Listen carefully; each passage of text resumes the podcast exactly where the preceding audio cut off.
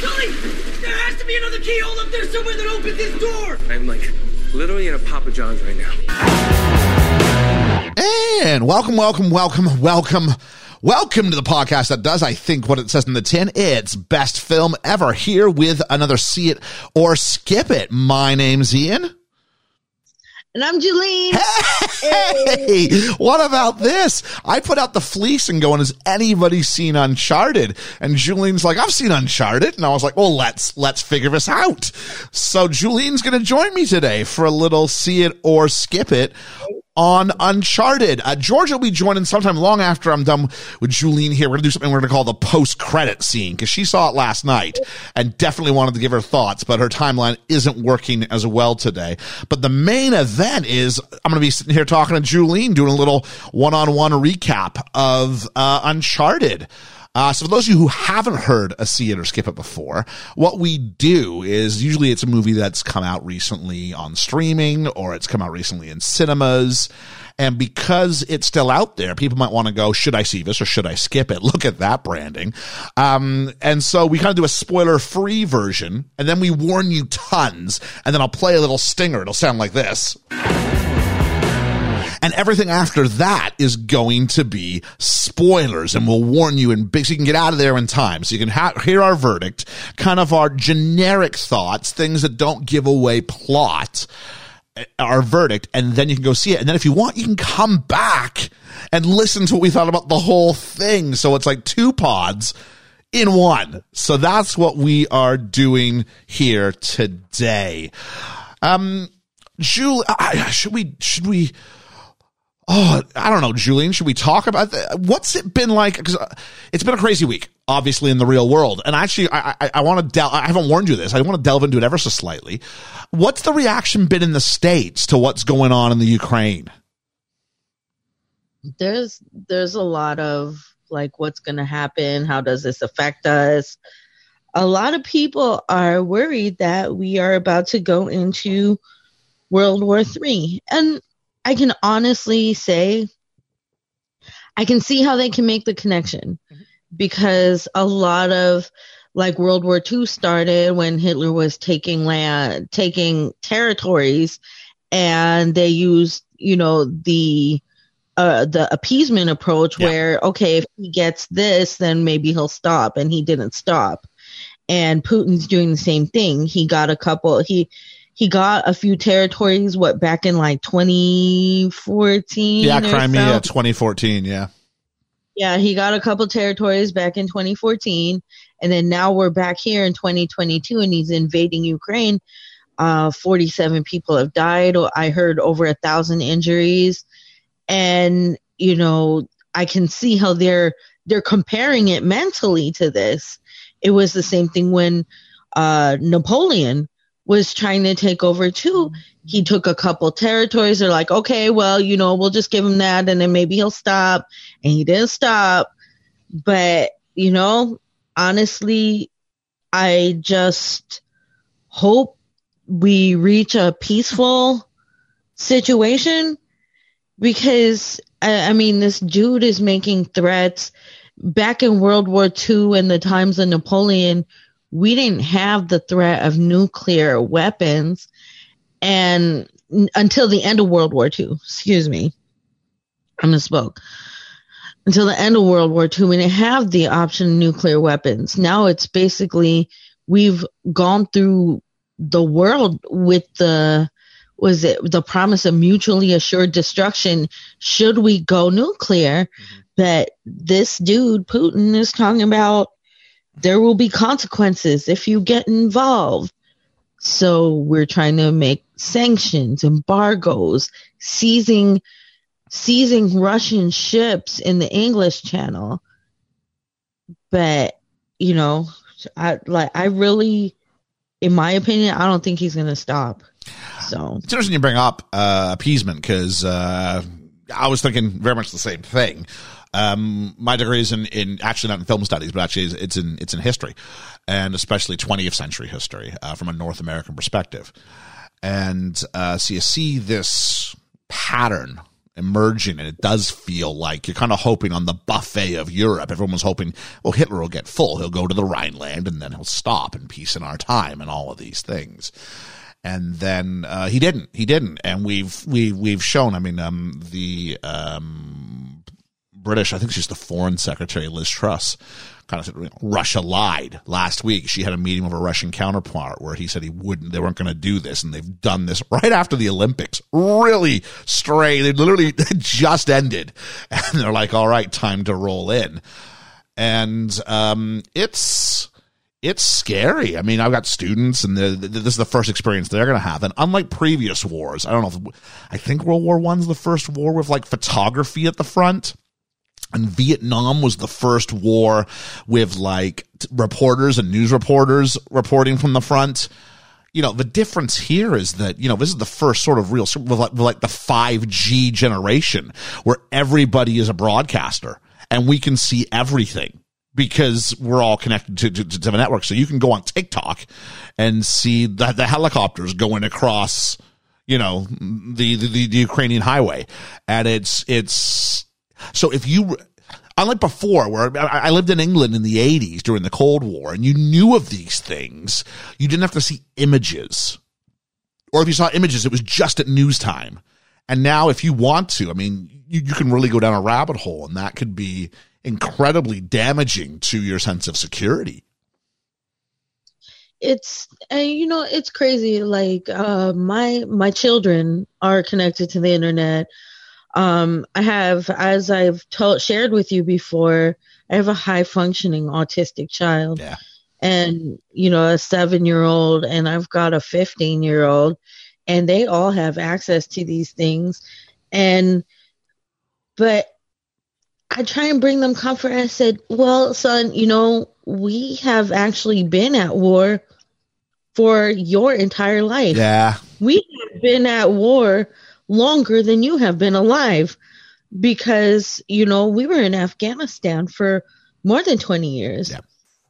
I, I served uh, 2000 to 2004.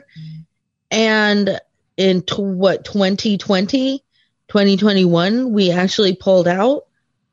That's like we've been out and and we were there in Afghanistan and Iraq before that too. Yeah, yeah, yeah. But we didn't actually declare war until 2001, the global war on terrorism. And I did not know your degree was in history. Yeah, actually, so, uh, rambling on and on. It was just a point. Of it. I don't have a degree in it. My my actual degree is in uh, behavioral science, and then um, I was like 12 credits shy of a biology degree. Oh, I can't do science for the life of me, so that's why I stick with sort of these uh, abstract thoughts. Real knowledge is uh, too much. Yeah, I mean, it's something that, uh, ironically, I, have my degrees in history. My minor was in English, and that sort of led the way for me to teach English and film studies, and kind of go down that that that rabbit hole. So uh, I'm going to try and pivot. I mean, our thoughts and prayers are obviously with um, the people of Ukraine and what's going on there. And we're hopeful that the, leaders of our respective nations and other nations as well can try and figure this out in a way that leads to a peaceful resolve. I have a friend who's a teacher in Russia. And I asked him, I said, what's the verdict there? And he said, yeah, it, it's weird. It's very detached because we know we're okay. I think they just think it's Putin doing his, uh, his usual bit. And so I hope that's, I hope wherever we're at that the worst is behind us. There's talks of a ceasefire. I'm hoping we can go down towards that road. Um, but we're going to do what we do here at the BFE, and we're going to try and uh, provide some some entertainment on the thing. So I'm sitting here with a generic Coors Light at four in the afternoon. Uh, generic Coors Light. I'm not making any comments about, about the movie just yet, but I'll, I'll hold that up. Uh, and uh, Julene, you're drinking. You told me before we went on, you've got like a, a, a it's like a mocha kind of coffee with some. you said cheese in it. You've literally added cheese to your coffee. Well, yeah, usually I'll I'll do when I drink hot chocolate, it's uh, coconut milk and then chocolate, and then I'll add some cheese to it.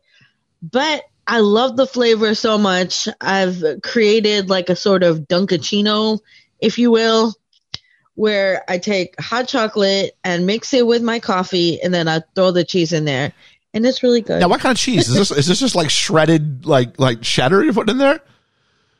No, no, no, no. Never get the shredded cheddar. You always get the block cheese, Okay. the block extra sharp cheddar, and then you cut it in like cubes Really? so that it like so it just kind of doesn't melt right away. It just like melts slowly in the coffee, so you get like um a like a salted caramel kind of okay. flavor if you and then and then plus like the oil from the cheese it's hard to explain. See in in a lot of uh in a in a lot of hispanic countries like some countries will they'll put butter uh some countries in south america will put cheese. Um ah, so i just say it's a latina thing I, I it, it just absolutely tickled me. I have never so I did like a triple check when Julian said cheese in my coffee. I mean, I remember my mom would put like s- slices of like sharp cheddar on an apple pie. And uh, that makes sense to me. So I get the idea of the sharpness of something helping with the sweet and of ice cream as well. But you'd sort of have these flavors. So I, I do sort of comprehend it to some degree.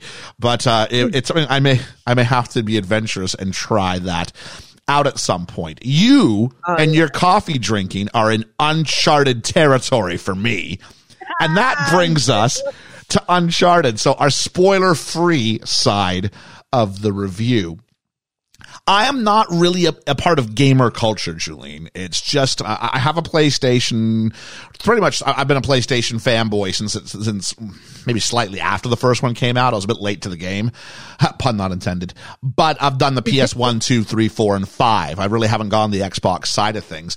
But that being said, my gaming tastes are very sports related, maybe civilization, things like that. Not typical gamer culture. So Uncharted is a franchise is completely a blind spot for me. Is, is this is this a video game franchise that you're familiar with? Yeah, um, I actually used to play this game, uh, which is why when I came into the movie, I went in, but but I was like, I'm gonna I'm gonna keep an open mind. They're probably not gonna keep with the gaming, the gaming story, and I was right. But So you were pes- Right. so you were slightly pessimistic going in because of the big screen Hollywood treatment of a franchise you're familiar with. yes, and the casting. Okay, and I, uh, that's kind of the first point I have down here is what did without again not spoilery, but just just just qualitative sort of statements. I went in go. It's interesting because if it wasn't Tom Holland in the role, I probably don't go see this movie. So the casting, in a sense, works, but I saw Tom Holland and went, "Yeah, you, you're still just Peter Parker, man." That was that was my perspective of this. What was your take on it? I just thought it was Peter Parker who gets to swear a bit. I was like, so you're pirate Peter Parker. You're like thieving Peter Parker. Okay, got it. Got it. You're thieving Spider Man. the pickpocket Parker. yeah, I mean, he he. It's just nothing about his mannerisms were any different from the. That's where I realized I've only seen Tom Holland, I think, as Peter Parker before this. I think I've seen him in anything else, and yet I don't think he really tried whatsoever. The lines are different, and what his character was being asked to do was different.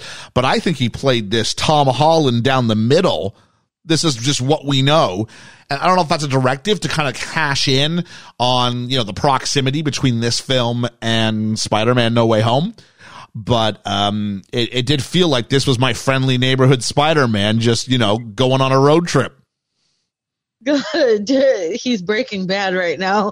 That's what he's doing. Honestly, I had like okay, so the video game, the character, you know, the character He's is old. He's older in the video game, is he not? Yeah, yeah, he's a grown man with facial hair. Like they, if anything, they should have casted Mark Wahlberg as, um, you know, Drake. Okay. The like that, I would have casted Mark Wahlberg as Drake. He he's the right age. He's got facial hair. Tom Holland, all I could see was Spider Man or like a little kid. Yeah. Yeah. Um, I mean, Mark Wahlberg was also very Mark Wahlberg in this. I mean, he wasn't much different from, from his typical, um, sort of side of things. You know, he didn't have the hard Boston accent from The Departed, but outside of that, you pretty much know, you know, this is, this is Mark Wahlberg diet, you know, whereas Peter Parker gets to swear in this. You're like, oh, he's a bit edgy. This is Mark Wahlberg with the volume turned down just a little bit and palatable to a big a big group audience. That being said, I will say I thought the chemistry between the two of them was really quite good. I really enjoyed them as a duo. I don't believe they probably represent the characters they're supposed to be representing, but as far as do you want to see more of Tom Holland, and Mark Wahlberg hanging out and, and, and shooting wise? Yeah, I, I think I do. Definitely. Definitely. The two of them together is just so funny. This would have played better as like, you know, one of those bromance comedies. Yeah. like um you know i love you man or something they this they would have been better in a bromance comedy well, i mean let's just put them in a generic action film where they're like the odd couple, you know, we're being forced to work together against his will. You know, the older guy's like, why is this little kid with me? And he's like super eager to prove that he can do it. That would be without the, the restrictions of the uncharted, you know, expectations from, from that fan base around them. I think that would, uh, that would have been, that would have been good like a lethal weapon reboot. Yeah, kind of. Like get that energy of the old guy who doesn't want to be saddled with this young kid without necessarily going down again, here's an existing franchise, but go, here's something kind of new. What can you guys do with it? Because these two guys have a name value to get you in the cinema because they got me in the cinema. And I didn't really, you know, if anything, the, the video game link wasn't a selling point to me. It was these guys kind of together. Now, it wasn't my choice to go see it, but I, you didn't have to twist my arm too hard to get me in the cinema as a result of this. I, I, you know, I was like, yeah, I'm kind of interested to see. As far as like, I'm going to go into the cinema. I'm probably going to see a bunch of stuff blow up. It's going to be typical actiony kind of stuff. All right, yeah, it's, it's not too hard of a sell. I don't think. I love it. Uh, I love action films. Action films, violence, blood, action and horror. That's that's pretty much where I live. uh, honestly, you don't need to do much to get me into a movie. Like you had me at popcorn and ICEE. It's it's it's really weird because I'm seeing this, and at the same time, I'm saying to like Liam on the side, and he's saying to me, "We got to go see Belfast," because you know he was he Liam surprisingly this is Liam's cup of tea. Liam Liam would love Uncharted, um, but he's been bugging me to go see Belfast, which is a Kenneth Branagh film, which is nominated for like seven Oscars this year. And I was kind of poo pooing over it going, Liam, no one, as the guy kind of with the producer hat on for the pod going, Liam, no one's going to download an episode on Belfast. Like there's no, there'd be no point in doing it. And then it like was nominated for all the Oscars. And I'm like, oh shoot, maybe we actually have to go see Belfast because it might win. Yeah. Um, because look, Catriona Balfe, isn't it? The, from Outlander. I don't know. Claire from Claire from Outlander is in it. Oh, is I she? believe. Yeah, and you know, there's a lot of Outlander fans out there. I mean, they even have a hashtag called Droughtlander when there's no Outlander. Honestly, I'm I'm still waiting for the return of Outlander. I'd go see that movie. But I was going to go see that movie before I even knew it was nominated for an Oscar just because of her. So this is Belfast you're talking about, yeah? Uh-huh. Yeah, because I mean, to, to, see it here, we have to go to kind of one of our more artsy cinemas. I was really surprised because it wasn't playing in, in the in the main mu- multiplexes, but we have a building in Kings Lynn called the Corn Exchange, which is a little bit of a historical kind of building, and they've sort of retrofitted elements as a cinema for more sort of artsy, highbrow kind of films, and it's actually playing there. The problem is it's playing at like 8 p.m. most nights, and during the week it's a bit of a bear. If it was playing at five, I'd be like, yeah, okay, I can hop in there and see that. Um, but no, it's something that's interesting, but very much the counterpoint to this. And you said about how action movies are a great way to get you in here. Liam would, I mean, the, the crap Liam, Liam, um, had to stay with me for a couple of weeks between he was moving house and he got stuck somewhere. So I'd come into the living room and I'd be like, what? I mean, he would watch the worst crap on Netflix. He would absolutely agree with us if he was here. like just actiony garbage that only hits Netflix. You go, no, I think it's pretty good. I'd sit with him and go, Liam, this is trash. I like it. And he'd always go, it's not going to win any Oscars, but, and that's kind of Liam's big sort of justification for whenever he likes a movie. That being said, the action sequences in uh, Uncharted I really liked. As far as these big set pieces, they were ridiculous. They were over the top. They will defy logic, which we'll talk about after the break when we do our spoiler version. But some of them I really, really, really liked, including, I feel like I can share this one because it was in the, um, it was in the trailer and I believe it's a scene from the video game. The one where the cargo is falling out of the plane and he's sort of, he's sort of trying to overcome that. That is the thing, that is the scene I will remember the most when I think about Uncharted, I think. The irony of that is that it's the scene I like, I loathe the most because I'm so tired of these prolonged falling scenes between like Black Widow. Oh, okay. Uh, like I agree. In Black Widow, it was garbage. yeah, they fall forever. They fight in the air my like I wanted to throw up by the end of the first scene. It was like up and down and all over and around, and I was just like, "Oh, I'm gonna be sick. I'm gonna be sick." It's like Blair Witch all over again.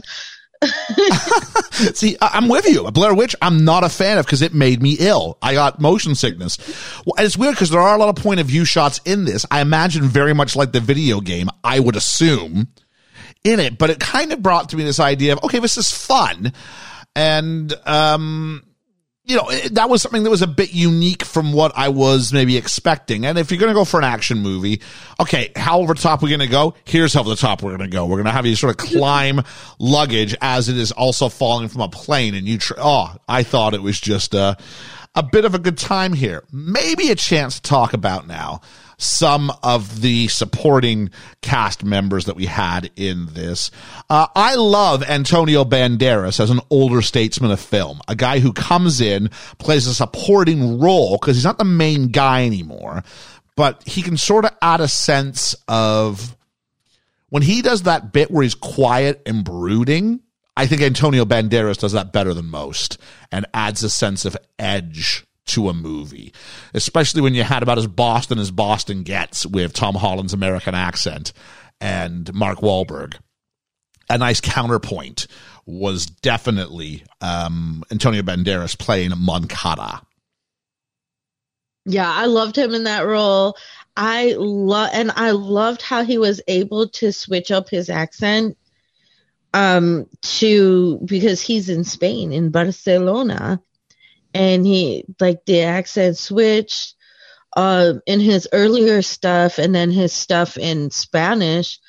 Um, I like I noticed that the accent was different. Oh, how so? Help me and with this, because because my ear doesn't hear this, but maybe because I'm not as attuned to the Latin sort of um, the differences in, in these like I live in England and people go oh he's from this part and he's from this part. And I'm going I, I don't hear a difference. You, you, you, all sound English to me for the most part. I don't know what you're talking about. But you can hear a distinct difference between his earlier work which would have been more what? Um I forget where he's from but the the Spanish sounds different. Okay. Um like in in Spain the the di- I don't want to say the dialect is more proper, but it's like the the words that are used are are very like very I would consider it formal. Okay.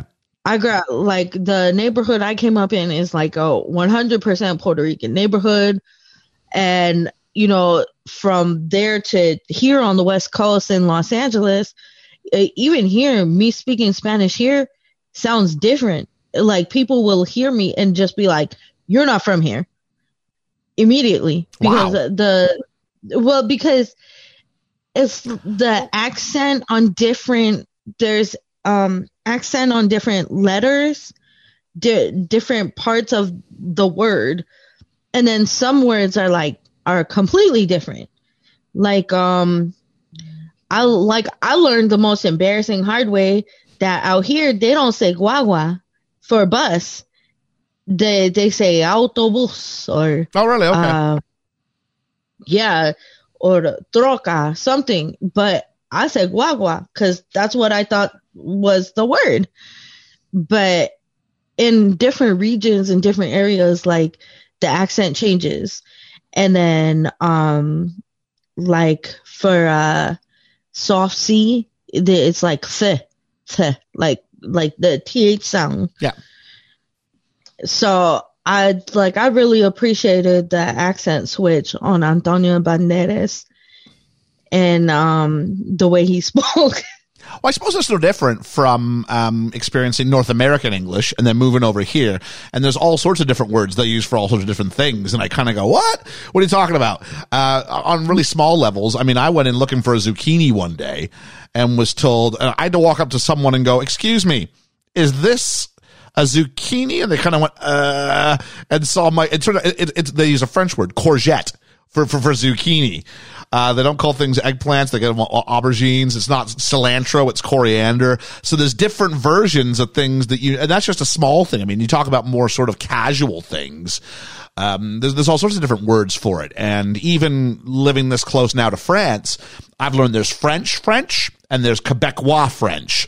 And those things are very, very different. So I imagine similar to what you're talking about, where the French French feels more formal compared to Quebecois, where, you know, um, even something as simple as how you pronounce yes. The part of Canada that I lived in up in Northern Ontario when I went to uni, they had a fairly large Francophone population and my neighbors were francophone and you would hear them sort of arguing through the walls occasionally but rather than say oui which is what kind of proper french french would suggest they went ouais which was kind of like a little bit of an accent there and more more casual a little bit a little bit it sounds a bit a bit a bit le- less refined and so i tried to go ouais when i was talking to someone over here and they went what are you on about and i was like okay I, oui and they went uh i was like all right, such is then. I guess I'll have to clean up. Like I, my French is very broken, and I, I don't have a. I, I know very little. I'm over.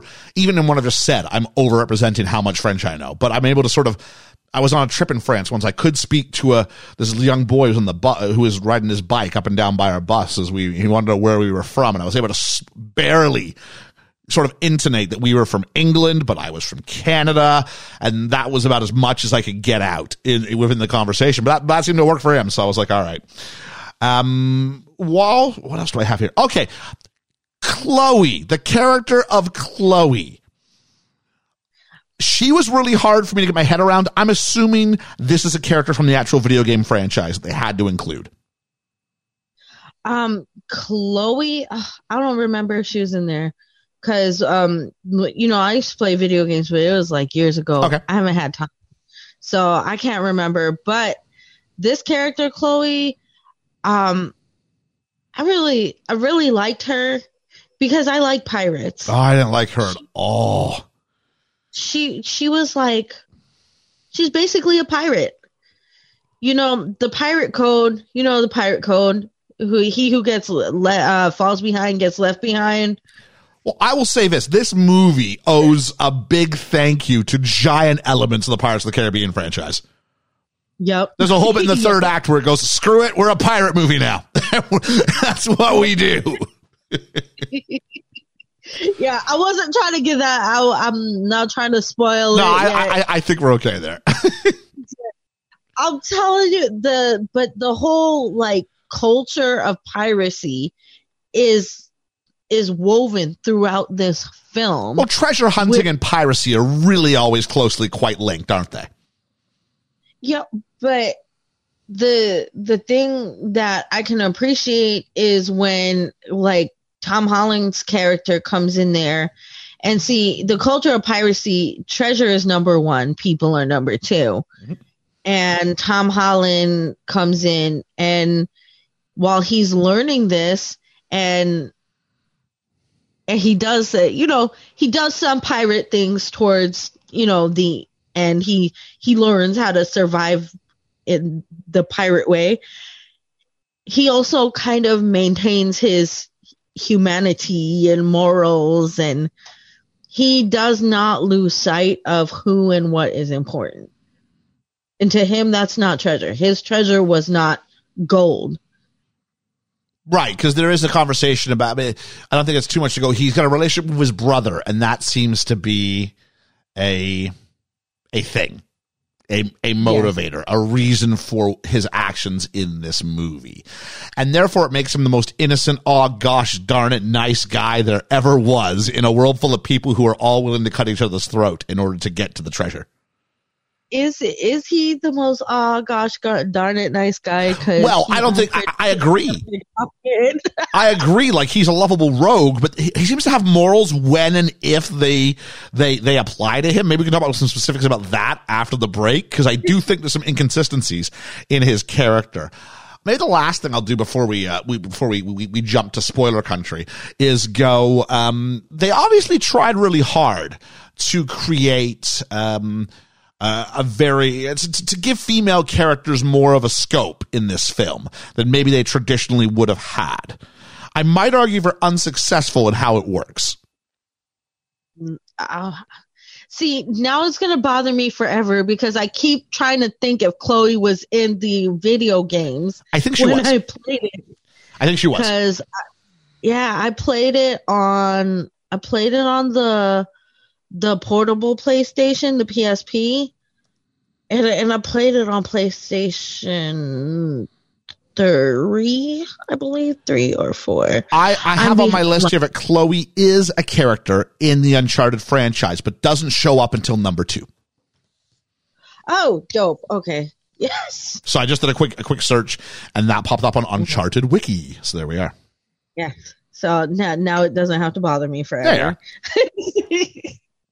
I think they obviously tried to give women sort of, you know, to not make this just a boys movie. Um, I thought it didn't quite nail that. I thought it was clumsy. As much as I can say without without going to spoiler country, I thought it was clumsily handled. Right. Yeah, I, I'm I'm desperately trying not to spoil it's it. It's really hard, isn't it? Because there is another female character in this movie. Mm-hmm. There is another female character in this movie that is pretty badass. Oh, yep. wait. Can, can see ass on this? Yeah, you can. Yeah, oh. yeah. We, we, we, we totally go on explicit content all the time. I ticket every, every box. You're fine. Okay, perfect. Yeah, she's pretty badass in this movie. And, you know, she, she, I believe she appears when, when they you know, later on, like more towards closer to the middle, like beginning middle of the movie. Yeah, it, it's challenging. It's hard to go ahead and do these things. So I guess we're at the point now where we're going, you know, it, it's it's kind of verdict time. We went ahead and saw this. Is this a see it, Julene, or is this a skip it? If you were to tell someone, hey, should I see this? What is your verdict? Oh, I, I yeah, go ahead and see it. I mean, the it's it's cool to see Mr. Uh, Antonio Banderas. If anything, just just just see it so you can see the pickpocket Spider Man.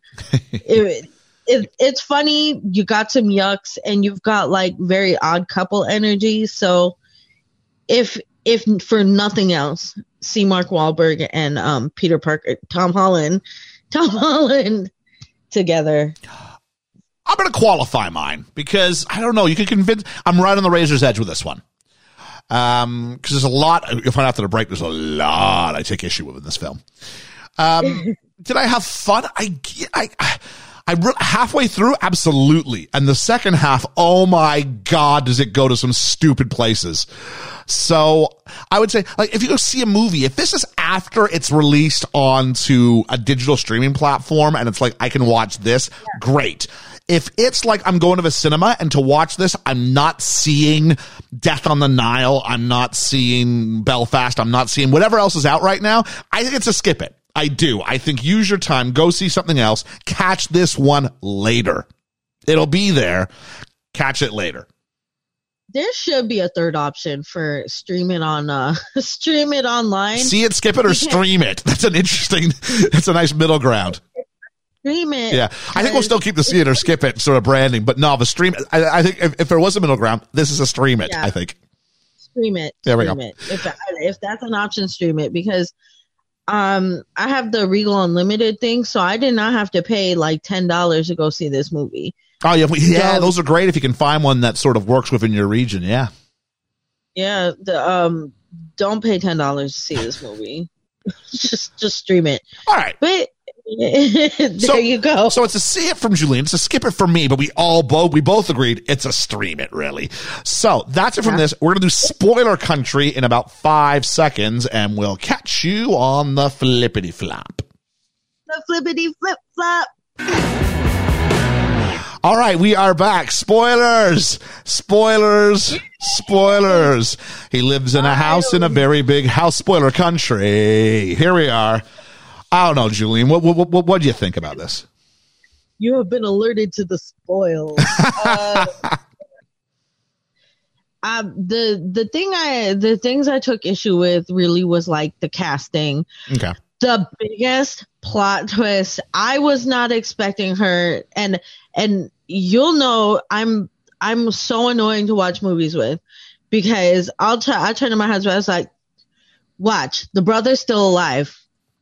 No, did you see that? Did you see the picture? Check out the postcard. Uh, Um I'm like what Poirot where like I notice little things and I'm like look, she's gonna triple cross them.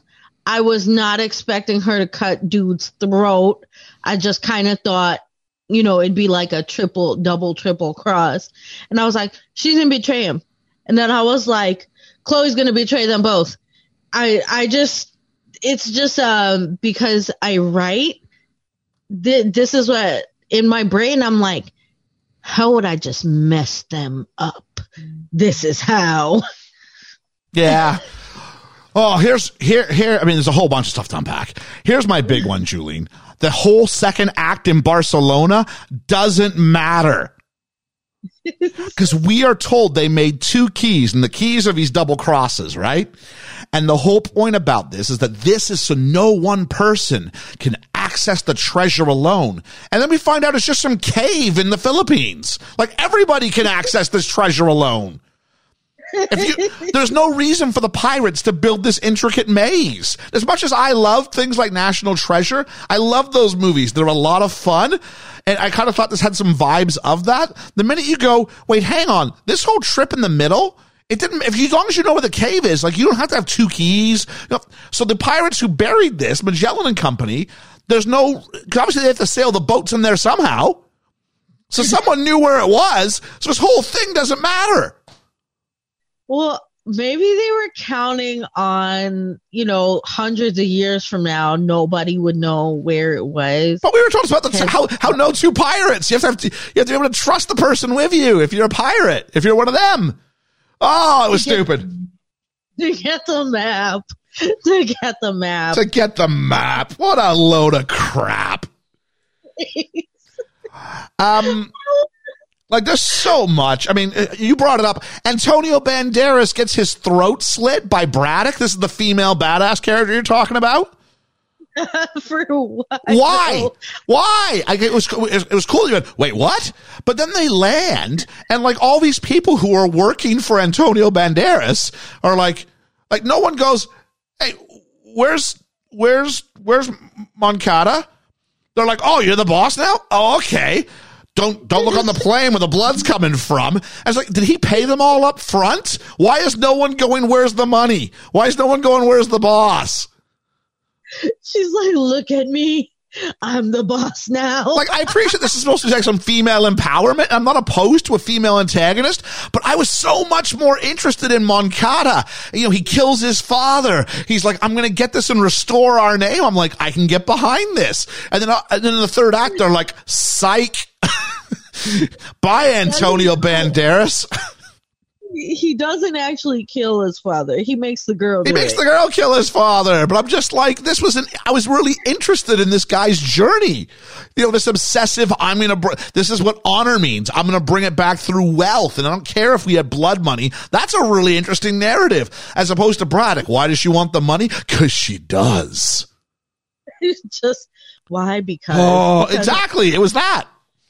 because it gave me um Moncada gave me like um Avatar vibes. You know, I've not seen Avatar.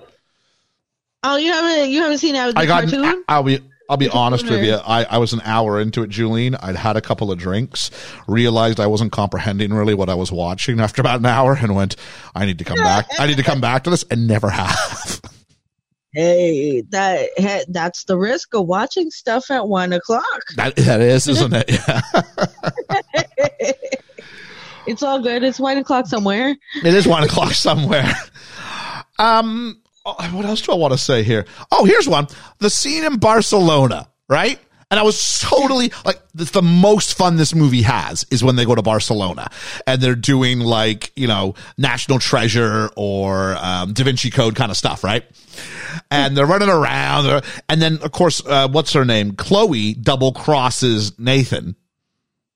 And the great psych out with assault. I thought that was fun. But then she assaults him, and then there's a fade out, and he wakes up, and there's Sully.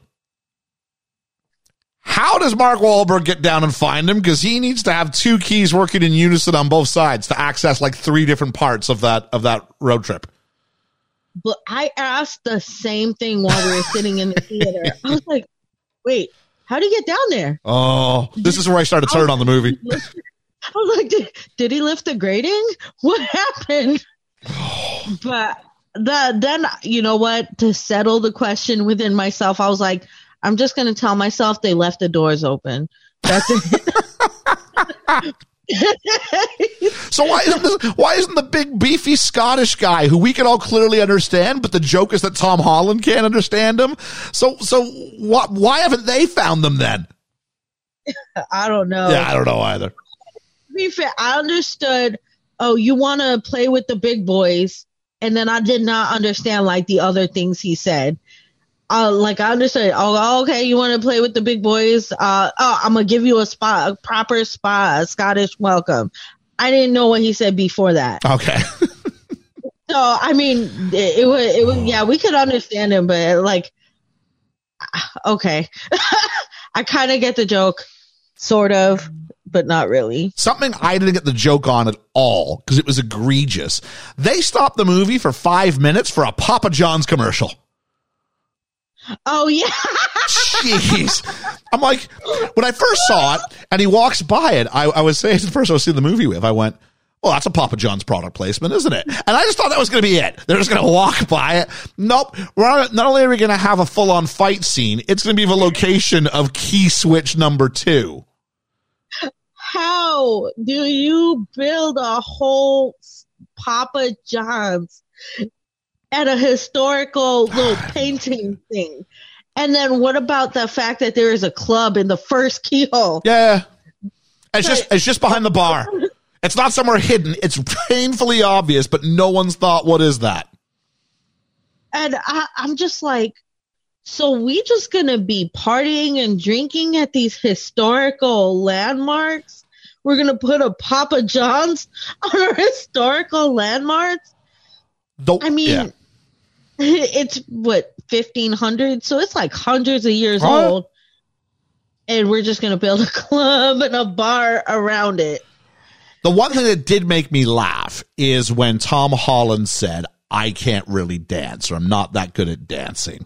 Because Tom Holland makes his debut either in the stage version or the film version. I don't know which one it was of Billy Elliot, where he's like the ballet dancer. So I thought that oh. was a fun little joke. I'm like, okay, I appreciate that because you are a very good dancer and we all know. I've never seen it, but I know he was in it and it, it- it was a big deal. I appreciated that too because the first time I saw Tom Holland was on Lip Sync Battle, and he did a Dancing in the Rain umbrella. Umbrella. situation. It's really good. Yeah, yeah. I was like, oh my god, who is this dude? And they were like, dude, that, that's Spider Man. I was like, oh. Yeah. oh, the the other joke was nuns. His fear of nuns made me laugh. Yeah, it was a neat, it was a neat little moment, wasn't it? Because obviously his backstory is that he was raised in an orphanage run by Catholic nuns, and he has issues with them because of you know it's always nuns who seem to be telling him off. I appreciated that. I went to an all girls Catholic school. Oh, did you really? Okay. there we, I had uh sister Mary Breen, sister Lillian, Frere, and uh Miss Lyons. sister, sister, sister, Miss Lyons. Um, Yep. a, a lot of this movie seemed to be for me. I, I really appreciate the fact we started with the scene where he's falling from the sky. As we wake up to him, we see the ring around his neck, all that stuff. And then a lot of the enjoyable parts, which is the parts I'm still really kind of on with this this movie, is um, kind of what we call enigma fulfillment. So you see a red car fall at him, and then later we see Antonio Banderas holds the red car. And we go, oh, that's the, that's the car from the start. Okay, this is going to be important. And those things were really enjoyable. And therefore, maybe this is the reason why after they all fall out of the plane, I stop enjoying the film as much because I was kind of like, the fun of the movie was for a treasure movie, finding these clues that we saw in that scene earlier. And then it completely falls apart when you get to the end of this. Um, because everything after that, it just turns into a bit of a completely different movie. Can we talk about the ships? Can we talk about Oh, the ships? what you mean the ships that probably wouldn't survive if you lifted them up in the way that they are, and it would turn into two flying ships having like a pirate fight between them? It it was like the, first of all the the ocean water would have turned that wood into goo. Yeah, it would have been. Oh, the minute you lift it up, it's going to fall apart. It's going to fall right apart. Yeah, no gold, no nothing. Gold is heavy. The second they took it out of the water, it, it would have been over. Let's remember this: gold is heavy because there's something I want to talk about in a minute. But yeah, I would, and like, even with like that book bag full of gold that he had, that would be it. I just, how, I just, he must be strong. He must be able to squat a lot because that book bag would have been heavy. It would have been heavy. I mean, one of the things that uh, got said when we did um, Die Hard with a Vengeance, and I believe they let Samuel Jackson actually hold a proper gold bar. Like that stuff is heavy. There's a reason why it's worth all that money per ounce. The stuff is heavy. And so, you know, you're not just gonna be able to like, willy nilly carry that around and do a fight scene at the same time. And then uh Drake had a gold bar in his pocket. His pants would have fallen. Oh, right Oh, yeah. You, you need two hands to carry that stuff. And then the okay, so I want to talk about the helicopters. Okay, go ahead. The helicopters that's hollowed out, and then to carry. I'm. There is a weight limit to helicopters. there is. I'm. So, I don't know if you know this. Don't like people listening in podcast land. There's a weight limit. there is a weight limit. Those helicopters would have gone crashing down with the gold and the ships. Waterlogged wood plus gold equals those helicopters are crashing. The crashing. um, if I can go back to the the, the commercial with the, with with the Papa Johns uh, and the fight scene, what was your take on that? Because we actually had a woman fighting a man, and we see our hero slam the um, antagonist. Uh, not at this point, she's just more of a henchman, but Braddock. And, you know, she's got that kind of cool, it was like a silver haircut. Is that what it was? Her hair wasn't a natural shade. Yeah, her. It was. Yeah, it was. It looked like it was platinum blonde. Platinum blonde. I I like this actress because she was also she's in a few things, but she was also in Sabrina Chilling Adventures of Sabrina the Teenage Witch. Okay. That and I really enjoyed that one that show. So What's your perspective um, on this male female fight? Because I, I had a viewpoint on it, but I'm I was curious what, what your perspective would be on that.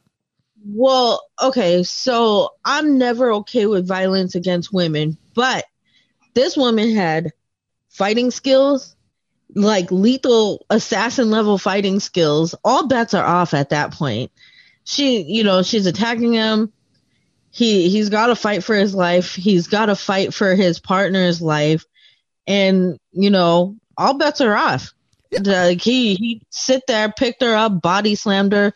I would have been more offended if he didn't treat this woman with the respect that she was owed as like this badass assassin. If he'd been like, oh no, I can't hit a girl. Oh God, no.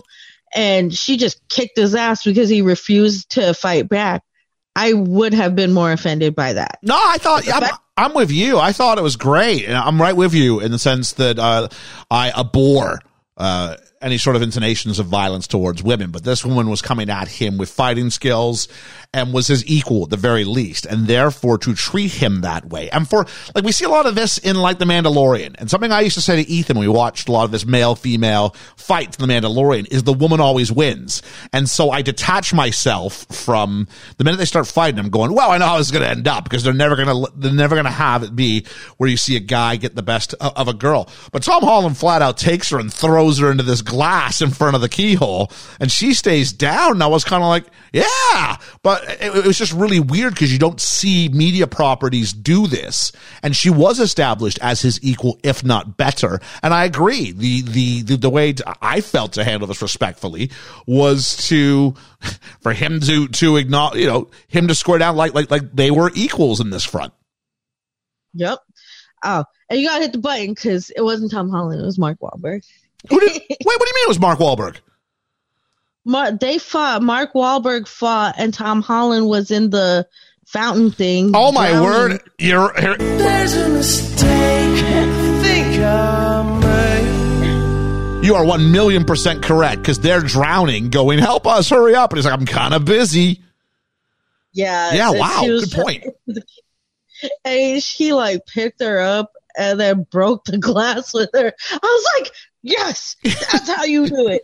but I want to know how does this glass withstand like the chairs, the pounding, the the hitting with heavy things, and then he picks up a whole body, slams it against the glass, and then the glass breaks. What like how does that happen to where it can withstand a whole chair but not a body? Or yeah, It's just, it's just Sully's power, isn't it? He's just that strong. I guess Maybe her hair has been treated so much that actually it's like little individual spikes going into the glass and shattering it. You know, better ingredients make a better pizza. Papa John's. it's the boots. It's got to be the boots. maybe. um, there we go. Uh, what do I want to say here? Let's talk about. There was a massive thing for me in this movie. Is there was the issue about Nathan and his brother Sam, and we're told all along. Chloe says, "Ask Nathan, uh, ask Sully about what happened to your brother." Is Sully left him to die? And so I was like, I didn't leave him to die. Braddock killed him. And then Braddock, when they're having a fight scene, and Nathan's like, What'd you do to my brother? She's like, Say hi to your brother, right before she goes to kill him. And then we find out brother's not dead. So why is Braddock saying, Say hi to your brother like she somehow killed him? She doesn't say, I didn't kill him. She's like, Yeah, and say hi to him as well. What is going on here? I half expected her to be confused because I fully expected Sullivan to be lying about the brother. Um, about Braddock like killing the brother. I was like, I fully expected him to be alive, and I was like, watch, it's gonna be a lie. Watch, he's alive. When she said, say hi to your brother, I was like, maybe she shot him and he survived somehow and landed somewhere you know how movies do that thing where they're in the middle of nowhere, recovering from an injury, trying to remember who they are or whatever. You know, like somehow a a shot to the gut affected their memory. Yeah, maybe they like fall off the edge of the boat and everyone assumes they die, but actually something happened that results in them, you know, making it out actually. yeah, maybe like some local people or whatever find them and and then whatever. But then in the end of the movie, he he ends up in prison. He's in a prison of some sort. We don't know how. And I'll tell you what, this movie waits no time because it basically just goes end of the movie, uncharted, no credits occur, post credit scene without the credits to be done. Because they're like, we don't want anybody walking away and missing this. And I was just going, if you're that worried about it, work it into your narrative better than this. Or or start the second movie off with it. But obviously they want to build a franchise. And I believe the money's been good enough, if memory serves, that they're gonna go ahead and dust this off for uh, a second one. Well, how much money did this movie make? I wasn't really expecting much, honestly. if I'm taking a look right now, here we are. Uh, according to Box Office Mojo, we are looking at only 150 mil so far. I don't know what the budget was on that. I'll take a second here and figure this one out. Um, but 150 up against a budget of 120. Actually, right now, that's not that's not enough. That's nowhere near enough. I don't know what it'll turn into, but they promoted this movie hard, and you got to figure like its break even point's got to be more like 250 to 300 because that 120 budget does not take into consideration marketing. Yeah, I was gonna say there's there's no way it had to have been a huge budget movie. I mean, they had helicopters pulling pulling pirate ships and stuff, and they they had some really interesting like scenes. The whole the whole cave in the Philippines, that was really that was a really cool scene. I really liked the all all the scenes in Spain, even like the little rooftop chase, the with the the roofs, all the the, the little roof maze. I really liked that. So I mean, I knew the budget had to be big just from just from the the sets. So yeah, if they only do 150, it's that yeah. Mm that's not enough. yeah, I'm just taking a look here. Uh, it looks like it's. It, it, did, um, did, this thing open in the UK before it opened in the US? Is it only yes. just opened in the US? Yep. Oh wow. Okay, so maybe they're more confident then about uh, its end game. But I'm seeing here like four days, just four days ago, it does seem like there is a uh, sequel likely to be greenlit. So I guess you got no shortage of material. Uh, speaking of which, let's go back to Chloe for a minute. My most frustrating character in this movie, and I re- and I hated Braddock. So like, really, my most frustrating character in this movie because she was back and forth and back and forth and back and forth, and you know, there's the bit where Nathan gives her, uh, you know, tricks her into taking false coordinates based on the first hang. Can we just talk for a minute about how he finds these coordinates? He goes ahead, he does the tr- disappearing ink trick on, and the first postcard he tries has all the information he needs. No other postcards are necessary. So why send him a hundred if only one mattered? And he gets all the information and he takes these two crosses and he looks at where they intersect and he goes, that's it. Now let's keep in mind these things would intersect 180 degrees the other direction as well. That's how like pivot points work. And so there's actually two options it could be. So first off, WTF on that. Secondly, he gives, he sort of lays a trap where he gives her the false, um, directions. She goes off to it you know, he goes and finds the most obvious opening to a cave there ever was and how no one's gone in there in 500 years is beyond me. But at the end of the movie, everything's sunk. She's lost the, like, keep in mind, she's been searching for this treasure so hard for so long. But at the end, they fly over her and she looks at them like, oh, you guys gave me the wrong coordinates. And they're all like, buddy, buddy. And I'd be like, I've been searching for this treasure for 10 years and you guys and then you guys sink it. You guys, sink. she's way too like, oh, jeez. Well, you got me this time. Oh, stupid. it's like again, it's it's the pirate thing, man. oh. I mean, I, really, I would not have been as forgiving as he was that she pistol whipped him in Barcelona. Yeah. See. Oh yeah. You pistol with me. I'm going to remember that for yep. the rest of my life. Yep. I'm just saying. And then, I mean, if we go, even if we go to the other female character who I thought was also Oh, it was so difficult because you can write female characters well, and this film's like, nope. Um, we got Braddock who's like, don't shoot the boats. That's my boat. Don't shoot them. And then when they get the two boats like fighting, it's like, shoot the boats, shoot them, shoot them down. And I'm just going, I don't even know what the rules are anymore. You've established them. I got flying boats pulled by helicopters that couldn't have fit into the clearing, can't lift the weight. Don't come near them because they might break, but then you, they're, they're bound to smash into it. Uh, uh, and then the, the, treasure falls and it lands in the, the, the ocean and we're told within moments, well, it's property of the Philippines now. And I'm like, hang on. If I have a Walkman, a Walkman. Geez, that's old. If I have something, a wallet, and I drop my wallet in the ocean, the Philippines, it's like that's the Philippines wallet now. No, it's still my wallet. Like it wasn't like they just oh. it wasn't they they just found this. Someone had possession of these boats. When they drop it, it's not like they go. All of a sudden, we forget who had it. No, clearly it was yours. You were there. It's no longer a scavenger mission. It's still your boat isn't it? It's, it's not. Yeah, it's no longer like a scavenger hunt. It's more. Because, it's a recovery because you haven't discovered it. You're recovering it. That's exactly right. They they let it go way too quickly. they let it go way too quickly. And you're right. Brad said, "You put a hole in my boat. I put a hole in you."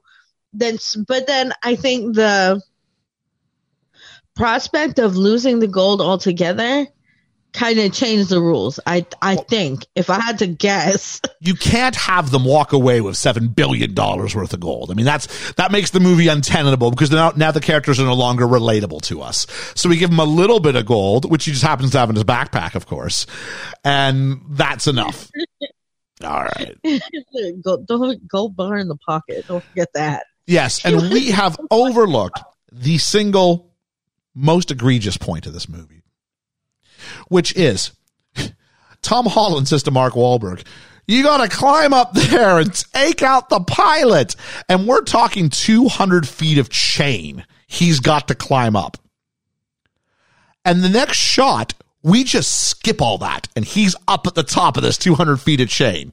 Now, I'm not saying Mark Wahlberg's not a stud because I'm sure he is. But after 200 feet, my arms would be gone. At which point, then the pilot should have no problem dispatching of me because even if you don't know I'm coming, like the arms would be like just like like throwing your shoulder and this limp noodle kind of goes flying around. But Mark Wahlberg is easily able to just throw the bad guys out of the out of the helicopter with no issue whatsoever. Yeah, I'm just really grateful they saved me another in the air hanging on to something flying scene. I'm just so grateful for that. But they should have had him sweating or something. Yeah, and he didn't. He wasn't even sweating. He wasn't dirty. And again, back to casting. No matter what, Tom Holland always looks clean. When he look, he, his clothes could be dirty, but his face clean, his arms are clean, hands clean. He's crawling in the sewer he should look like he smells like poop. Okay, you're right. Clean. They are he way. Like, he smells like Axe body spray. When they get to the salt, like they should be because of the scene in the water. They should be so filthy, so filthy. Oh, and just one last moment about Barcelona, like so let me, I'm guessing Magellan's men must have gone, we have a treasure? Yes. Great. Now, who do we have who's good with brickwork and masonry? Because we need to build the foundation of Barcelona with these locks. And we need that. So in order for this to work, they have to build Barcelona like they're in like churches and the, and the church would long predate what they are doing. And yet somehow they're all over. It, it would have had to have been absolutely important to the creation of barcelona as a city altogether to put all these locks in these locations and make yeah, it work. I had to but and that's my question with every treasure hunting movie is that is an interesting trick of engineering. It is. You know, and I'm I wonder if, if there are really people in history that engineered stuff like that because how? How do they make that work? I don't know. And so, I mean, this movie asks you to suspend a lot of things in disbelief, which, which is fine for an action movie. I'm not looking for it to be 100% logical, but I need moments where I don't throw my hands up in the air. And there were at least three to four times where I just went, wait, what? And that's Mark Wahlberg finding, um, Finding Tom Holland after he's been pistol whipped. One. Number two, wait, they're carrying these boats out of the giant opening because we went all Goonies for a second, but that's two. Uh, number three would be um, why does everybody listen to Braddock after we've killed off Antonio Banderas? And I think the last one is just um, oh, where was it? The last one is oh, the brother in jail. And why does it wait? What? Why is everybody cool with being? Oh, I just I just don't get it. But we got to see. The- but we got to yeah, see Tom Holland flipping around alcohol bottles like he was in cocktails. That was good. That that was fun. That was, that was a lot of fun. But what about the post post credit scene when he met with the guy and he was like, "What do you need this necklace for? The ring necklace?" Hang on, there was a post post credit scene. Yeah, there was post post credit scene. I did not stick around for that. I was ready to leave. I thought they'd finished. There was an okay. So what happens in this last scene?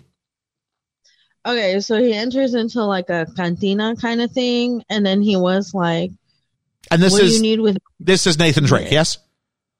Yeah. Okay. yeah, Drake goes in there, and then he's like, "What do you need with my necklace?" And he's like, "Well, don't don't ask questions. We're gonna make the trade." So they make the trade, and then he's like, "Wait a minute." Um, the guy doesn't hold up his end of the bargain, and then you know there's guns and you know, there it looks like it looks like he's he's like screwed, right? But in comes Mark Wahlberg with a gun, saves his ass, and then they they leave, and he's like, "All right, you got the thing," and he pickpocketed the guy, took the necklace back and the thing he wanted from the guy, and then they they um turn to leave, and then they stop with their hands up because the it they you don't see them, but they it's like there are gunmen there. And then that's how it ends. Oh, so we leave them in a moment of crisis. Will our heroes get out of this? Find out more in Uncharted 2. Uncharted Boogaloo. the eyes. uh, yeah, so the other day, it wasn't. I got to rant the whole way home in the car, which I really enjoy. Um, so like, and that, that, and that means I was engaged. That's what that means. I didn't get, I wasn't bored. I absolutely give it credit for that. I wasn't bored. Tom Holland is a likable guy and really easy for the audience to want to see him succeed. That is a good choice. Mark Wahlberg is, he's great as the other guy. As much as he might have been the better choice if you're casting a legit Nathan Drake, he's great to put up against the super happy Tom Holland. You give kind of the cynical, kind of more, more arrogant, I'm only in it for myself, Mark Wahlberg character. That, that, that's a fun time. My, how much, I asked myself, how much better would the third act have been if it really did come down to a showdown between Antonio Banderas and these two? And rather than go for the video game flying the ships in the sky option, which they went for, maybe we did something a little more charactery, and then you could have Braddock double cross him at the last minute. That's fine. But do it with five minutes to go in the movie. Don't do it with the whole third act where the fact that she's, I'm sorry, my not as good an actress, nor was she given anything to do to be fair. Nor was she even anything to do besides go look angry and storm after things and say one lines. But, you know, I, I was in on the family dynamic. And what was her reason for wanting it? And what's her reason for, you know, she could have made a big speech about, you know, generational wealth and how it's a new world now. And now, you know, that would have been a fun moment. But instead, we just went for this shocking, and now we're on to act three kind of moment. And that, I didn't respect the villain. So th- I need to respect the villain. I liked her because of again, I like I like action films, explosion. I like that she could fight. I like that she wasn't the damsel in distress. She wasn't the running in the wrong direction while the slasher is chasing her. I like that about her. I like that she was completely capable and I agree she needed to be written better. She needed the script was not fair to her. No, I think. Have you seen Kingsman, the first one? Yeah. So there, there, yes. there's the girl with like the, like the slicey feet, right? Where she's a badass. She's not maybe necessarily our main villain, but she's definitely the most dangerous one. She's way more dangerous than Samuel L. Jackson. And so now you have this duality. You've got sort of our master villain, and then you've got the one who can get it done. And there's a skill in sort of both those elements. And you can still over double cross, but I'm thinking Antonio Banderas is such a, pardon the pun, a treasure that I don't want to see him disappear when there's still lots more movie left you know, he if you had him as the maniacal villain going lift them up, and you go what? Uh, uh, wait, we're like wait, hang on, and then all, then you can lift the boats up, I guess, and then she can throw them off a side, or she can do something and go, okay, the, the gold secure, the gold secure, great, do it, and you find out she's got a mutiny underway. Like, oh, that, that's kind of cool. And she goes, your family did blood money. Your family took this from my family or your family. And all of a sudden you've got this bit we talked about how the money was dirty and we can go ahead and pay that off with this younger character as opposed to I slit his throat. Why? Cause now I'm in charge. I was like, oh, this is so lazy. It would have been, it would definitely been a better story. Yeah. If, you know, in like later on, she cut his throat. It would. I was predicting that she'd descend from one of the men of Magellan that was owed that money. That would have been cool. That, yeah, that was my prediction, yeah. but it did not come true. I'd have been better movie. Yeah. I got my husband sitting next to me, and he'll attest. I'm the worst person to watch movies with because I'll be like, "Watch, this is what this is what's gonna happen." Never seen the movie in my life. I'll be like, Watch, she's a bad guy. She triple crosses them. we get a little bit of this with Liam. We watch things as a group, and if not all of us have seen it, I have to go, Liam, stop it. Because he'll go, Oh, I hate this part. I'm like, Liam, stop tipping people off. Stuff's about to happen. Let them have the first watch and it's just because he's so engaged, bless him.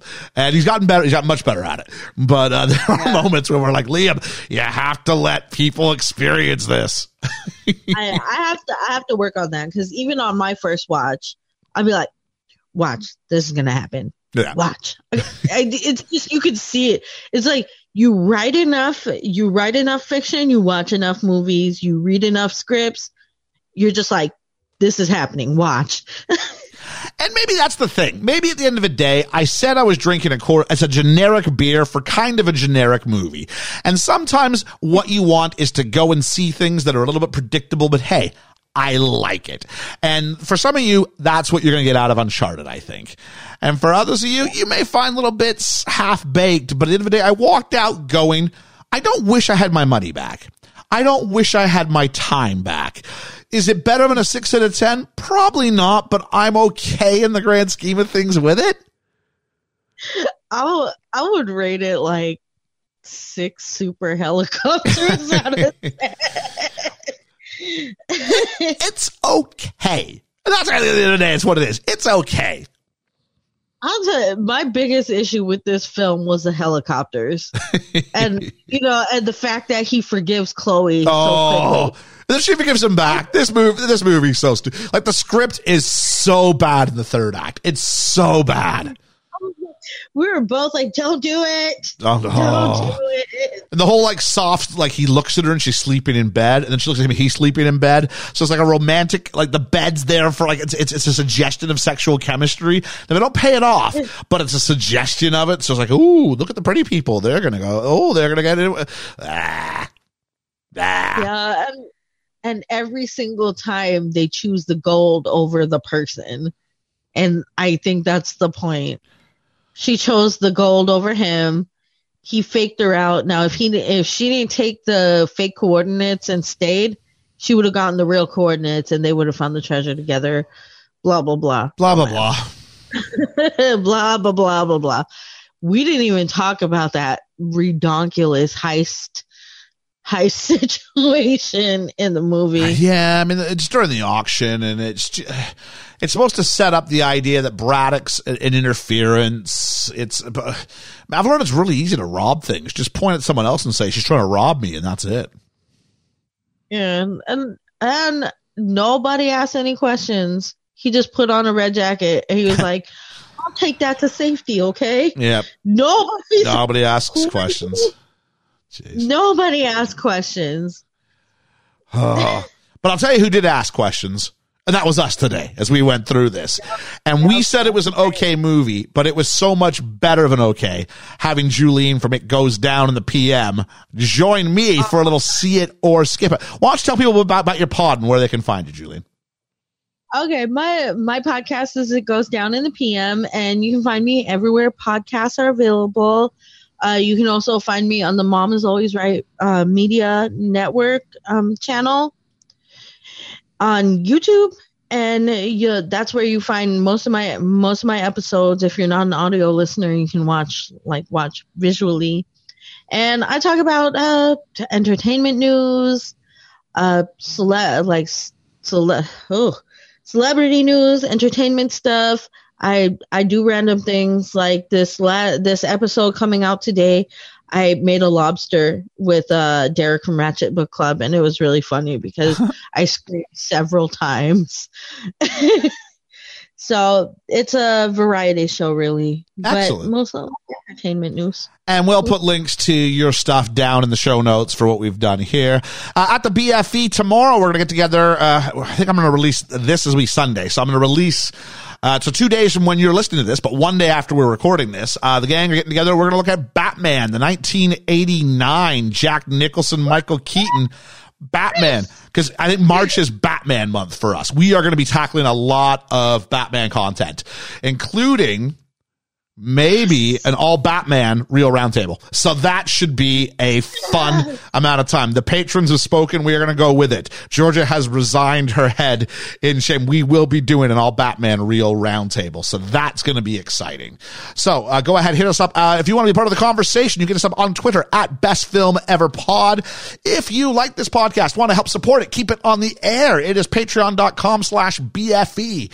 We kept it simple for you. Outside of that, we got a lot of stuff coming up. Check us out on the Twitter and check out the main releases that come out on Tuesday for all your BFE news and generally our kind of overarching schedule. So, it's wine o'clock somewhere. It's beer o'clock here. It's coffee and cheese o'clock wherever Julene is at.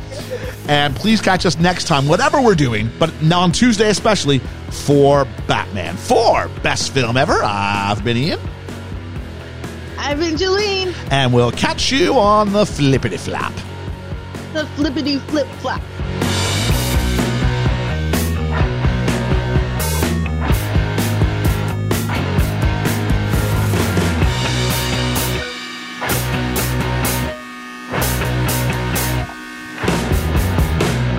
And this is what I'm calling See It or Skip It, the post credit scene. Yay. Georgia, hi. Because post credits are always important and the best bit of the film. Ready for this? I was talking to Julene. Mm-hmm. There's two post credit scenes. What, for this? Yeah. I did not stay and see them. I, did not stay for the second. I saw the first one. I didn't see. I, mean, I was. Oh, the first one was literally like it just said Uncharted, and then it gave you the the thing with his brother in jail. Oh, I saw that. Yeah, no, I did see that. It's kind of pre-credit scene, but it's after the Yeah. movie, so I'm calling it a post-credit Ah, scene. okay. There's a whole second post-credit scene, which which which I didn't see. I didn't know. I definitely didn't see No, it. so Julian explained it to me. I'm not sure I fully get what it was, but I don't Okay. think it adds too much besides the fact that he and Mark Wahlberg are, you know, um, Tom Holland and Mark Wahlberg are just going to hang out some more. Yeah, I Get think. into trouble. I think they were talking about a sequel anyway, so like. Yeah, we talked about. Uh, it looks like it's going to be greenlit, but it, it only just opened in the states. Apparently, like we, we got it a full week, if not two weeks before uh, Oh, okay. before the masses. So there we go. There you go. Uh, some things you need to be aware of. I'll say it again when we get together. I've officially uh, committed on voice to, uh, well, not tape. It's not tape, is it? But voice to digital recording device and, and broadcast that Batman Real Roundtable was happening. Oh, it's a good job that uh, seven of the eight votes we've had have been for yes. Well, then, you, you, told me that. So I'm like, yeah, we're officially going because Julian was very happy. It's March is kind of turning into a bit of a Batman month on the BFE Batman. because I, I, I would be stunned to think we wouldn't do a see it or skip it on the Batman. kind of got to, haven't we? I think so. Yeah. You know what we've not done today, though? you that? know what's happening in the UK today? What's that? Cineworld Day. Everything for three pounds. Oh, really? All films in Cineworld cinemas. Yeah. How do I not know about that though? It's on the radio. It's been why. advertised on the I radio. don't listen to radio, do I? Well, I do in the car. They gotta do a better job of like digitally, like just getting that stuff out there. I, of all people, should should should definitely well, know you this. should be able to catch. You might be able to catch something still this evening. I'm not- Cineworld's a go open late, don't I'm they? not sure. Well, maybe. Yeah, they do do a late showing. Yeah. So, but speaking of showings, you went and saw um, Uncharted yesterday. I did, yeah, at our local at the Majestic Yeah, you see that with, with, with a friend? with a friend from work. Yeah, yeah, Oh, really? Okay, great. yeah. It was really nice. Is this the same friend from work you went to Denmark with? No, the other one. You've got many friends from work. I have like a whole four. It's great. That's great. There we go. so, um, just really quickly, like, do you, do you have any knowledge of the Uncharted series before you went in? None at all. I literally knew it was based off a video game and it had Tom Holland in it. Uh, The thing that, kind of came up, and I talked about with Julene a little bit, was the idea that Tom Holland's what got me in the cinema. Yeah, me too. Tom Holland and Mark Wahlberg, but like I, I didn't care about the Uncharted franchise. No, and if I- anything, that was a dissident for me going. Yeah. I was just kind of up for seeing. Hey, oh, it's Mark Wahlberg and it's Tom Holland. That could be fun. I knew that it was going to be like adventure based, and adventure based with Tom Holland probably equals he'll be shirtless at some point, and I did, it did not disappoint. Now hang on, because is is that awfully close to your version of oh Tom Holland? No, because I didn't sexualize it. I was just like, Wait, oh hang on, his shirtless. so that there's nothing sexualized in that statement. It is aesthetically pleasing. Aesthetically pleasing. Okay. It's symmetrical. I've not. I think I've shared this story before. I I uh, had previously because I was in a relationship with someone who wanted to see the Twilight films. Yes. Went and saw Twilight New Moon, and there and, and I realized very quickly looking around, I'm one of like four guys Yeah. in the cinema. And there's lots of, it's weird because, because of the, the nature of Twilight movies and the books they're in, you've got a lot of mums with a lot of, um, like 13, 14 yeah, like, year pre- olds. like yeah, early teens. Yeah, yeah. Yeah, not, I mean, not a preteen, but, No, but probably some teens. preteens, Yeah. but early teens especially. Tweens. Tweens. That's the one. And I remember sitting there, and there's the scene where Taylor Lautner takes his shirt off Yeah. And reveals abs. Abs for days. And the collective kind of whisper and oh, you like, I like that too. I'd never seen cross generational lust before. At a movie cinema, and I was sitting there going, I can imagine for the life of me going to my stepdad and being like, "Oh, I like that. Do you like? Yeah, I like that too." But it's a conversation that was literally going on around me. Yeah. No, I think I think I've seen my dad and brother both go mm-hmm before. Mm-hmm. At like TV it- stuff. I, there's a difference between mm-hmm and w- this. oh yeah, no, I, I, I mean I wasn't there. At you weren't there, No. but I was sitting there going, "This is." So I was just really fast and watching around, look at, at, at just this. was that more interesting than the film? Like you hear, I, I don't know, like, like like Magic Mike was a thing, Yeah. and that was you know, and th- things of that nature. I imagine it was a similar sort of thing in there. Like I've Yeah. shared the story about Liam and I at Mamma Mia, not the same kind of movie, but again, No, we were just. yeah, It, so it does kind of go when, when when women think they're all by themselves, they act differently. There's nothing wrong with that. There's nothing wrong. Men are allowed to no, do it publicly. it was just it was just like, well, are we? they were. I think They were. called out more so now. Okay, okay, but it's like it's like the Forbidden City. I'm just looking around, going, they act differently when just amongst their own kind. yeah. Kind. I felt like I had snuck in behind enemy lines and was able to find the proper intel. but anyway, back to you and your fascination with the aesthetic purposes of Tom Holland's bare chest. Well, not just his bare chest, his covered chest is good too. No, like him as in being, I do like Tom Holland. I think he's very, very lovely. He's very, very, he comes across as a lovely person. Did you feel he was any different in this than he is in Spider Man? Oh, not at all. he is an orphan who has some like superpower, but it's not actually a superpower, but it's just like he's very, very clever and also is good at gymnastics still And parkour. and parkour. Yeah. I was like, I was literally, I almost whispered to Susie, who I went with at one point, I went, anyone else expecting like webs to come out of his hands at some point when he was parkouring across He's, the room? he's still he's still just going from roof to roof, He isn't he? Yeah, he really is. Bless his heart. And and he swears a bit. Yeah. Yeah, that's about the only difference. I swear in this. Like nothing else about his acting was even No. trying to be different. It was a 12A here, and there was like three shits, and I was like, "Oh my goodness, they can't put any more in. That must be the limit." Is it? Ah, yeah, I don't really. I should. I should know that. Well, 12A is anyone if they're accom- under 12 if they're accompanied by an adult, so you can bring Yes. a baby in basically if you wanted to. I just I don't know if it's universal. Wait, is twelve A? You have to. Twelve. If you're 12, you don't need an adult. If you're under 12, you need an adult. Basically. Oh, okay. 12A. Because 15's a hard 15. Yeah. And 18's a hard 18. Don't You can get care. a hard 12 as well, but That doesn't exist so much anymore. oh, okay. doesn't No, no, no. matter. Those don't exist anymore. Uh, 12 and 12A's, there's a difference. One of them's only on home screenings. Oh, okay. And one of them's on, so it might be a 12. It was, this was definitely a 12A. Was it to say 12A? Definitely 12A. Okay, yeah. fair enough. So yeah, interesting. Um, but I know 15 and 18 are hard. You cannot yeah. get in, which is different from North America. In North America, you want to bring your four year old to go see like an R rated film, Are they just advisory? Are they? Or as long as you're the presence of an adult. right? Okay. An adult can get you. Who is you in, yeah. who is the government to tell you what you can expose your child to? Is basically how that plays. I'm not saying that's right. I'm just saying that that is the psychologists and things. That is the ideology behind it. Oh, I've got stories. I, I- I'll share off, Mike, about people who I know who exposed their kids to. Uh, when I was a kid, and I was going, "Oh, their parents are so. They let them see all sorts Yeah. of stuff, and they ended up messed up." I mean, the kids at the school I work at are like, "Oh, I've seen." They talk about films that are like they shouldn't have seen, and I go, "Right, we're shutting that conversation well, down because I've not even seen that- that, but- film." But that's the impossibility of a digital age. Yeah. So back in the day, if you wanted to go see a movie that was over your age limit, there were uh, gatekeepers who would stop it. Wh- Whether it was the person with the ticket at Yeah, the Uh, movie cinema, or it was the person at the video store when you went to Mm-hmm. rent it, or it was someone if you went. Buying home media wasn't a huge thing at that point. no. But then you get to uh, a digital age. Mm-hmm. Okay, what, what, what are we dependent on? We depend on Netflix or the Sky Virtual Store to say no. Hey, can I check how old you are? Yeah, you put parental controls on, and you can get Yeah, you can kid- press a button that says yes, I'm over eighteen. Yeah. But like that's that's as much as it is, isn't it? Unless your parents are a little bit brighter than your, the kids at technology, which when was the last time that was the case? Yep. You know, or you know, what's in it for the parent? It's a nuisance for them. What's in it for the kid? It's a reward. Yeah. So you know what what's going to be your sort of this decision.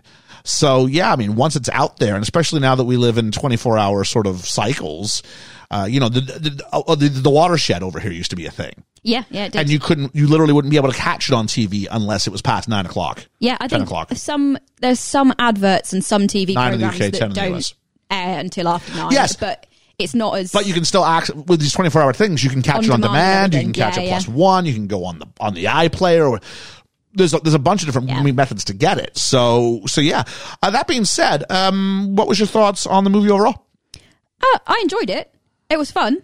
Um, I don't know whether you get more of it if you are a fan of Uncharted. I don't know if there was Easter eggs or anything in it because I I don't know. Julian said she was a fan of the franchise, the gaming. Yeah, yeah. Um, but it, it, it's quite an old franchise. They're up to four Yeah, or five or something now. So some of the specifics were a little bit fuzzy. Right. Okay. Um, I think if you're a fan of the franchise, people like that are actually much more uh, frustrated by, by the casting choices because Nathan it's- Drake's it's supposed, to be, 10 years older. Yeah, yeah. And Mark Wahlberg's character Sully's supposed to be also older or have a giant mustache. Or Yeah, like, I heard about they, the they basically didn't thing. Ah. try any of the actual characteristics. They're just playing themselves, and that's that's Yeah. an issue. So it's one of those things where if you're kind of what we did with uh, Murder on Express, where we went, I, I I know the source material. Mm-hmm. Yeah. Why have you messed it up like this? Whereas someone who doesn't know the source material, you like, might go, which, Yeah. which was me and you, Yeah, yeah. going, hey, this this was all right.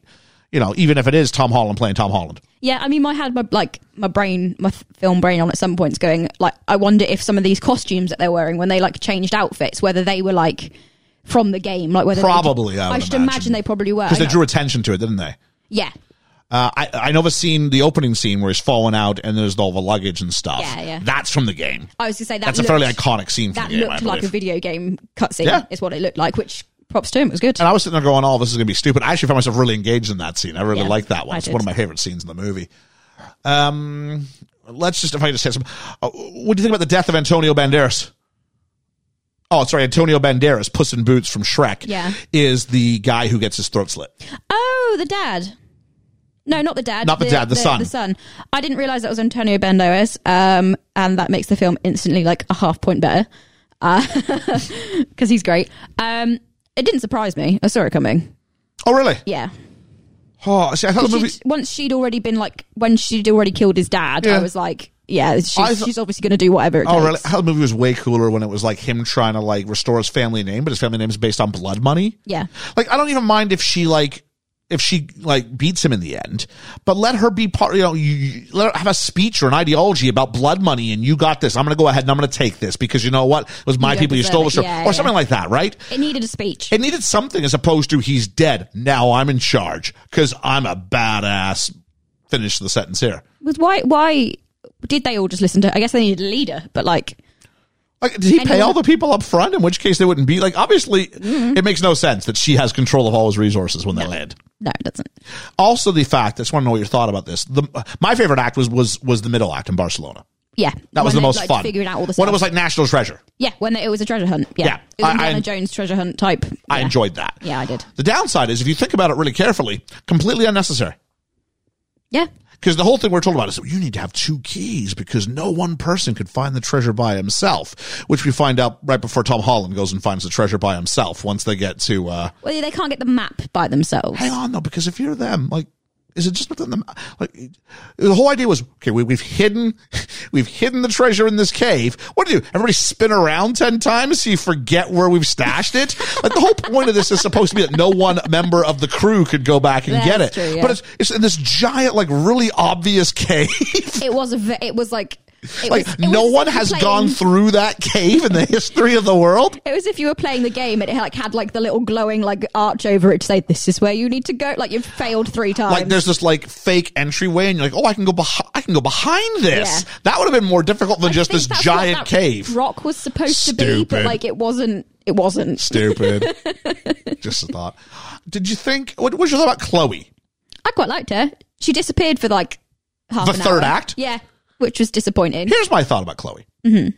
You've been fed the wrong coordinates, Yeah, but by your own greed, whatever, right? yeah, yeah. But then in the meantime, the two guys who sort of tricked you a little bit Mm-hmm. have teamed up to ultimately sink the ship that you were searching for. I'm guessing most of your adult life to the point where you like sold your services to like a proper villain in the process. Mm-hmm. Like you're invested here. Yeah, But as she's driving the boat, she looks up at them and it's kind of like a, oh, you guys. it is very Isn't it? Yeah, it is. like, why doesn't either party care more of it? Like they're all double crossing each other. I did enjoy that Tom Holland's character does the kind of like he lets her make that decision for herself. Like he doesn't take it and go. He kind of because if she waits for him in the morning, they could go together, Yep. Which I quite liked. Is this like a really bad modern day Pirates of the Caribbean movie? Oh, definitely. Because they're double crossing. Oh, you, you can't trust him because he's always out for himself. And then they'll be doing a speech, and then they'll prove the other person wrong, and it's a bit like, so which which one of you is is telling the truth? Yeah. I don't understand. yeah.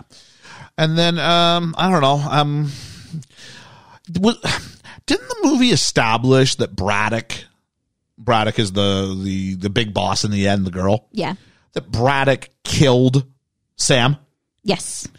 and even says like, "Say hi to your brother," Yeah. and then like he's alive. Well, it's because see, I again, I said to Susie when we were, when the post credit scene came on, well, well, this is just I I, I absolutely called that he's still be there because no And- one it's the more interesting story. no, and because they know what there's like the story that we get from what's his face, old dude that should have had a mustache, Sully. yeah, um, that is that he saw him get shot and then just left him. So I was like, well, obviously he's not dead because no one actually came up to him and was like, "You're dead." No, they just ran away when he got shot. But he So goes up like- to Braddock and was like, "You killed my brother," and she never goes, "No, I didn't," Well, she shot him, so maybe she she did the same thing. She ran off. and just assumed he was dead. assumed he's dead. Yeah. Yeah, that was a bit weak. Well, that's why I was like, oh, this is obvious. It wasn't much of a surprise. How about the fact that he finds the disappearing ink on the first postcard, and that's the only postcard that's necessary to get the information? I thought we were getting a montage of him like putting together like all the like he was doing this great master plan over years and years and years.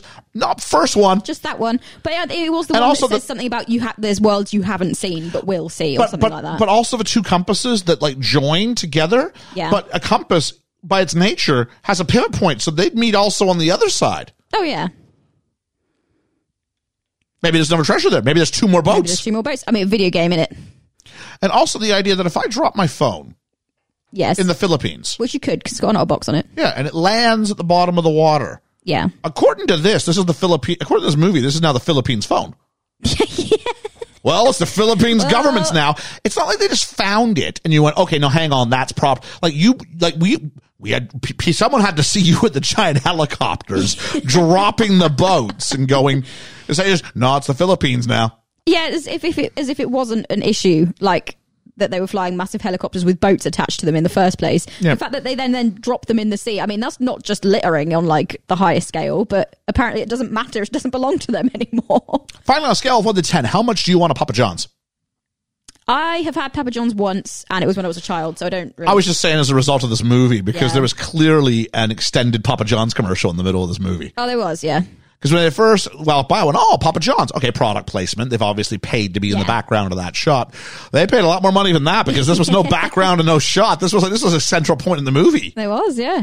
Yeah. It almost killed Tom Holland. Uh, not Tom. I made the same mistake. Oh, it killed Tom Holland because Tom Holland was He's underneath. water, yeah. I went on for a whole thing about how Tom Holland was fighting the girl, and I actually had to push the L button on myself. And Julian called it, and when you got to push the button because uh, that was. Uh, but it's been a while since I've seen it. To be fair, Yeah, I mean, I've, I saw been yesterday, I've been so- wanting to do this for about nine, ten days now. I think. You have, yeah. Yeah.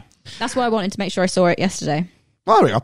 And then just, just I guess in, in conclusion, you know, first question: see it or skip it. If you've got time and want to have a bit of fun at the cinema, and like my, because my sister was going to come with me, we, she wanted the cinema experience. She didn't mm-hmm. actually wasn't bothered by what she was watching. It was just nice to go out and see a movie. Yeah. and this is that kind of movie. Absolutely go to it. Yeah, yeah, Yeah. yeah. If you're going for high art, skip it.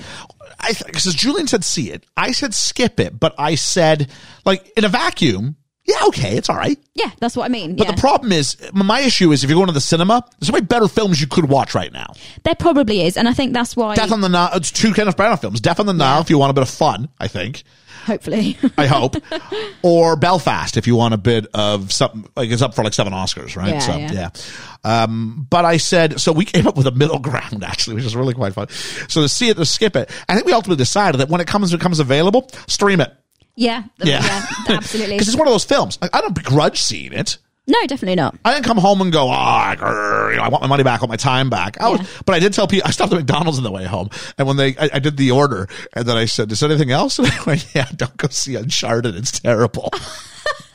and I got my food and they went, hey, thanks a lot. Is there anything else? I said, no, but don't go see Uncharted. It's terrible. You are awful. it's, it's, it's a lot.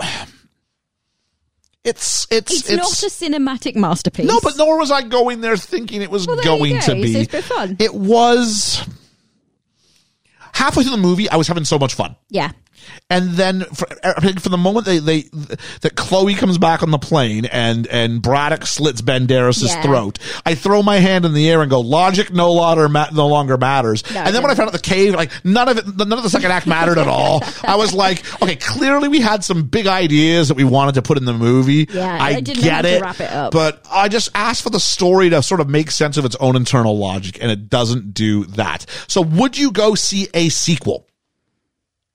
Um, if yeah, I mean, well, I think part of what we're very lucky for is the fact that I mean, um, Frederick on Twitter was saying, like he said, five pound for a cinema ticket. Is it a small theatre? And that is part of it. We pay five pounds. I mean, I had a regular popcorn and a large drink, and it came to twelve pounds where we are. Yep. in our local. So actually, for that, yeah, I'd go and see a sequel and have the cinema experience and Yep. just have a bit of fun. Yep. Whereas if I'm paying twenty quid for the same thing. If, Maybe if, not. if I was an If American paying something 10 else 12 off. dollars for this, Yeah. uh, I'm yeah. There's, there's no it's it's. I went and saw it at a different cinema Yeah, you saw it one of the more with a slightly expensive more expensive thing to it, but for me it was I was I was it, it was it was half term break. Yeah. I wanted to go see a Something do, film. yeah. It was really more about the event of going out. Yeah. Uh, if this was something where I was, if for some reason this was this this was like my only money I had for movies for the for the week or the month, or this was Yeah. my one shot, I'd feel a little bit more eh about it. I don't think I'd go see a second one. I think this is because so much of the fun of uh, you can fill up twenty minutes with origin story Yeah. and oh, this is this character. Oh, this is this character. Next story, you got all that information. So you got to fill that somehow. Yeah, yeah. And this is where movies trip and fall. And I haven't seen it, but I imagine the Hitman's Wife's Bodyguard is part of this because so much of the fun of, this, of the first one, I think, Yeah. was going because that was kind of an averagey, slightly better of an averagey action popcorn Yeah, fun film. yeah, absolutely. How do you fill that time now that you can't do origin story anymore? Yeah, and that's true. And I haven't seen the second one, so I can't even answer that. I hear it's atrocious. Ah, okay, that's a shame. A shame because I, I wanted to do a theater skip it on that one. it's, Samuel L. Jackson and Ryan Reynolds. Like, Playing should be. play, but again, much like this movie, Playing themselves, just playing themselves. Yeah. So it's uh it's it's it's uh, on our post credit sequence here. It is a see it from Georgia, I think. Yeah, if you want to go to the cinema and there's nothing else better on. It, uh, it's a very see. It's really close to that tipping point, Yeah, isn't it? It really, it really is. is. All right, so that's it. I check out all the stuff we got coming up. We got Batman We got uh, Designated Rider coming up. Please go ahead. Start tweeting about that. Well, you, I was going to say to you off mic, but we'll do it now. If you want to start tweeting about it, and I'll start retweeting it out, and then Okay, we make cool, sure yeah. we hit it because probably you're going to remember that more, than more than I will. There was played some spinning. Yeah, that's fine. Okay. So outside of that, uh, we were two days away from Batman. So get ready for, uh, wait till you get a load of me, uh, for best film ever on our after credit sequence. Um, uh, I've been Ian And I've been Georgia. and we'll catch you on the flippity flap. The flippity flip flop. Woo! Papa John's just took their fresh, never frozen dough in hand, stretched it into thin, oversized New York style slices. I mean, look at that crust! That is the perfect crust thickness no matter how you eat it. So you can fold it or not. But I ain't gonna lie though, I fold it. Get a New York style pizza from Papa John's. Better ingredients, better pizza. Oh, that was bad.